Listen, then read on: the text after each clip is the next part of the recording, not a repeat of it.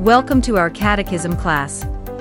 It's a weekly look at the Heidelberg Catechism to help you learn Christian doctrine with a warm and practical application.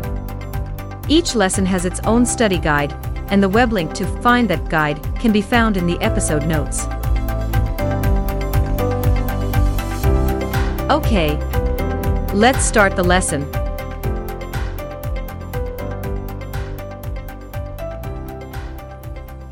At one funeral service at the local crematorium, I was joined on the platform by two ladies who sang a very nice classical version of a hymn. During that service, I asked the congregation, for our mutual comfort, to say the Lord's Prayer together. The two singers, who I discovered had very powerful vocal skills indeed, and who collectively spoke much louder than me, recited the Lord's Prayer at a speed that would challenge a racehorse. Vainly, I tried to get their attention to try to get them to slow down. In order to say the Lord's Prayer without committing the sin of vain repetition, we need to put thought into each and every petition so that we can actually meditate upon the meaning of the prayer as we say it, so that when we speak the petitions of the prayer, we actually mean what we say. I'm Bob McAvoy, and you're listening to the Semper Reformata podcast.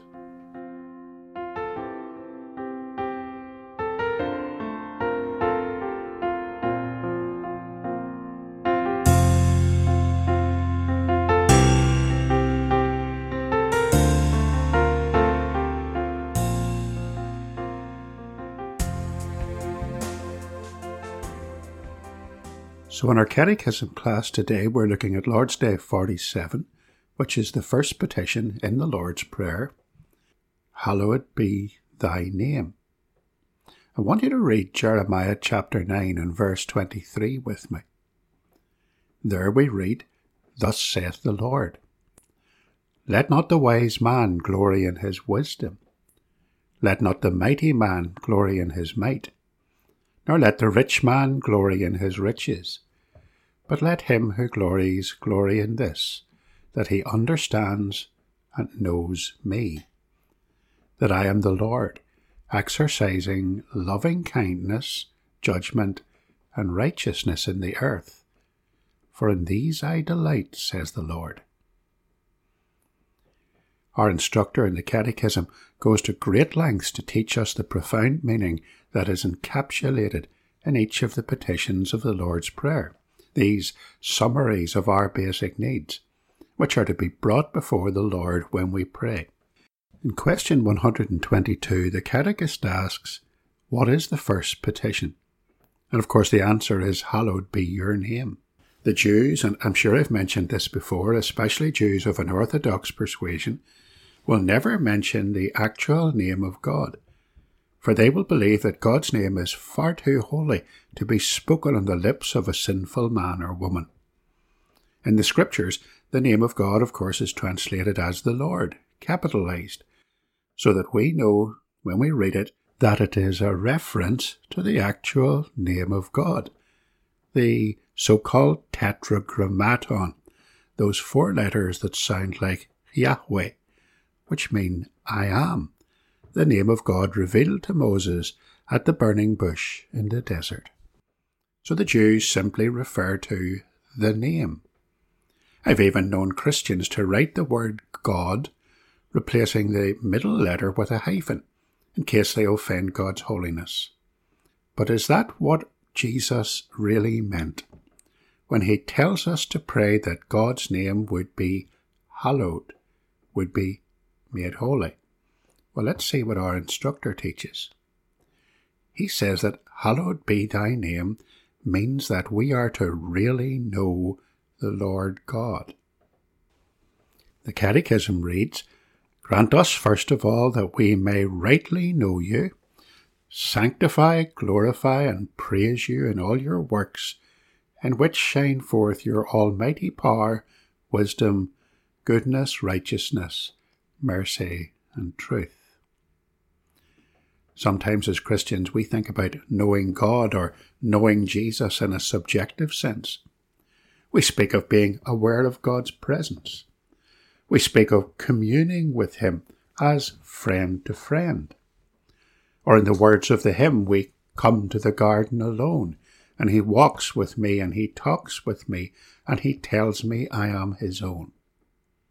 Well, perhaps that's the very reason why the Catechist speaks of our rightly knowing Him.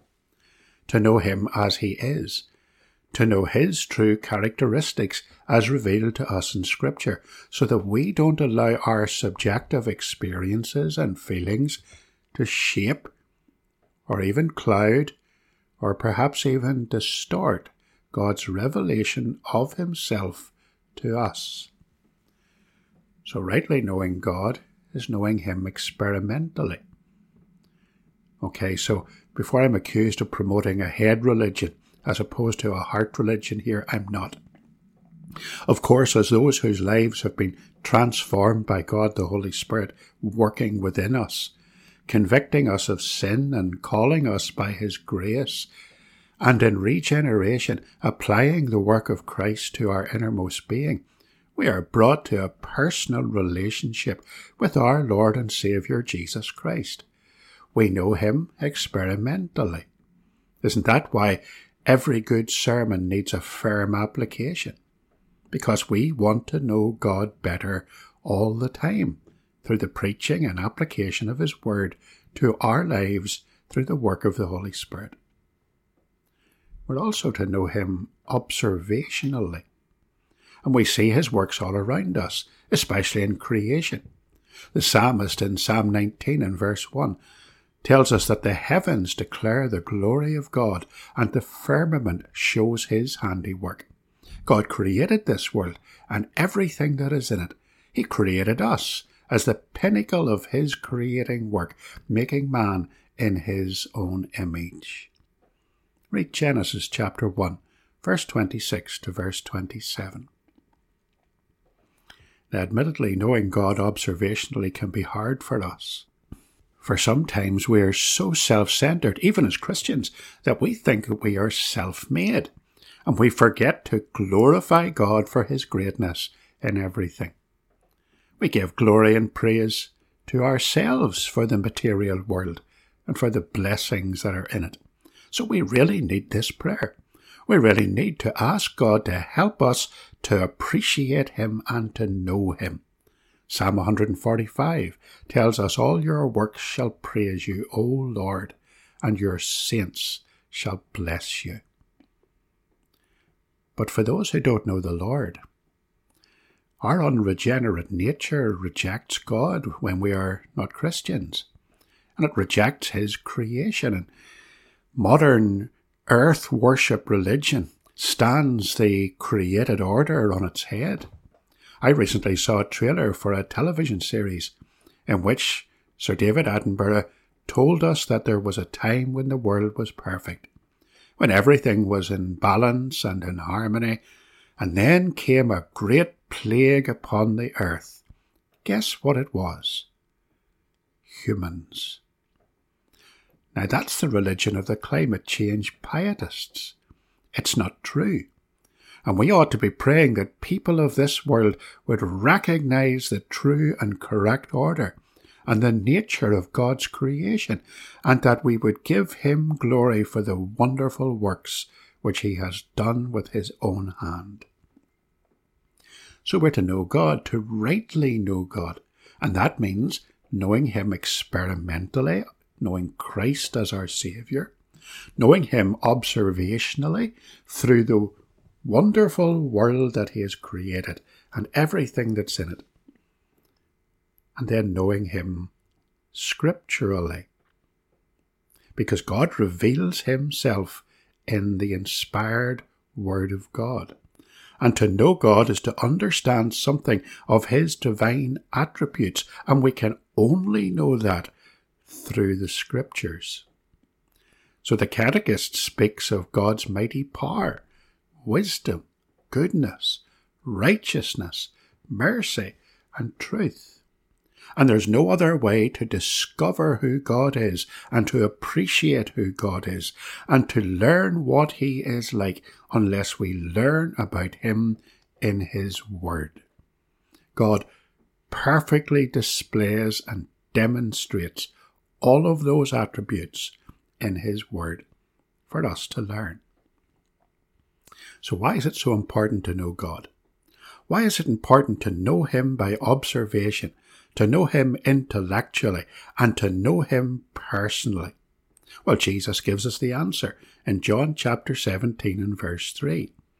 He says, And this is eternal life, that they may know you, the only true God, and Jesus Christ, whom you have sent. Now, the Catechist doesn't just teach us that we are to rightly know God, but that we are to live to please the Lord God. The Catechism reads, Grant us also that we may so direct our whole life, our thoughts, words, and actions, that your name is not blasphemed because of us, but always honoured and praised. Knowing God is essential for our salvation. And it is the first thing that we should pray for, that God would be known, that we would know Him rightly, so that He would be rightly glorified. But surely when we know Him, when we rightly know Him, that should have a profound effect on our lives. A very profound effect indeed. Go back to Exodus chapter 34 and verse 5 to verse 8. It talks about God meeting with Moses. And it says, Now the Lord descended in the cloud and stood with Moses there and proclaimed the name of the Lord. And the Lord passed before him and proclaimed, The Lord, the Lord God, merciful and gracious, long suffering and abounding in goodness and truth, keeping mercy for thousands forgiving iniquity and transgression and sin. In verse 8, so Moses made haste and bowed his head toward the earth and worshipped.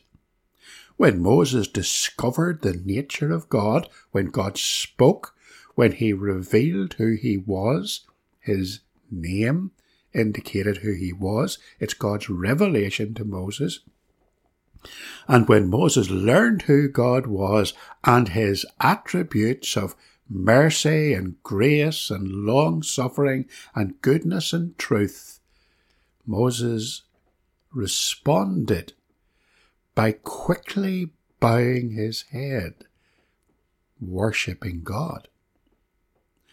That's why we pray, Hallowed be thy name.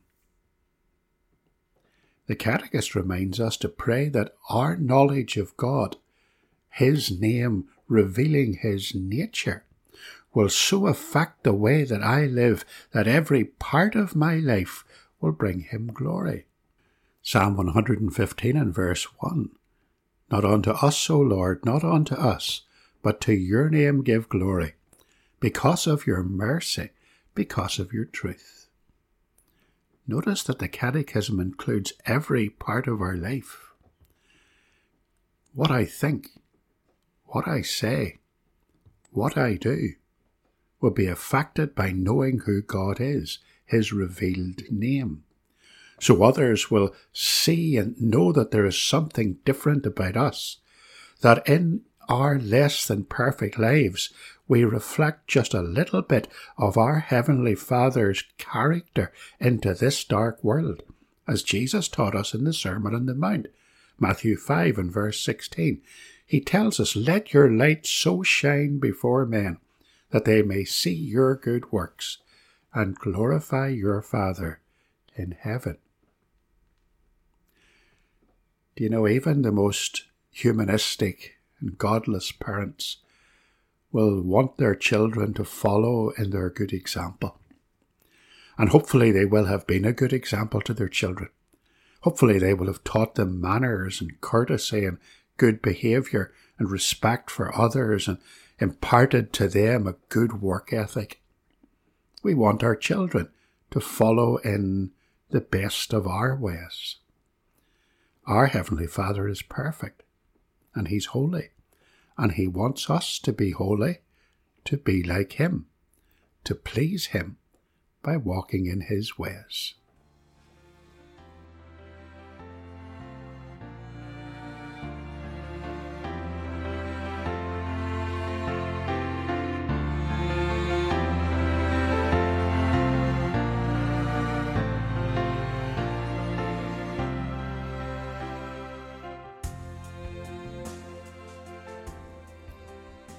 So, to sum up this petition, then, before we ask God for anything, whether for ourselves or for others, we have to acknowledge that the real purpose of prayer is God's glory.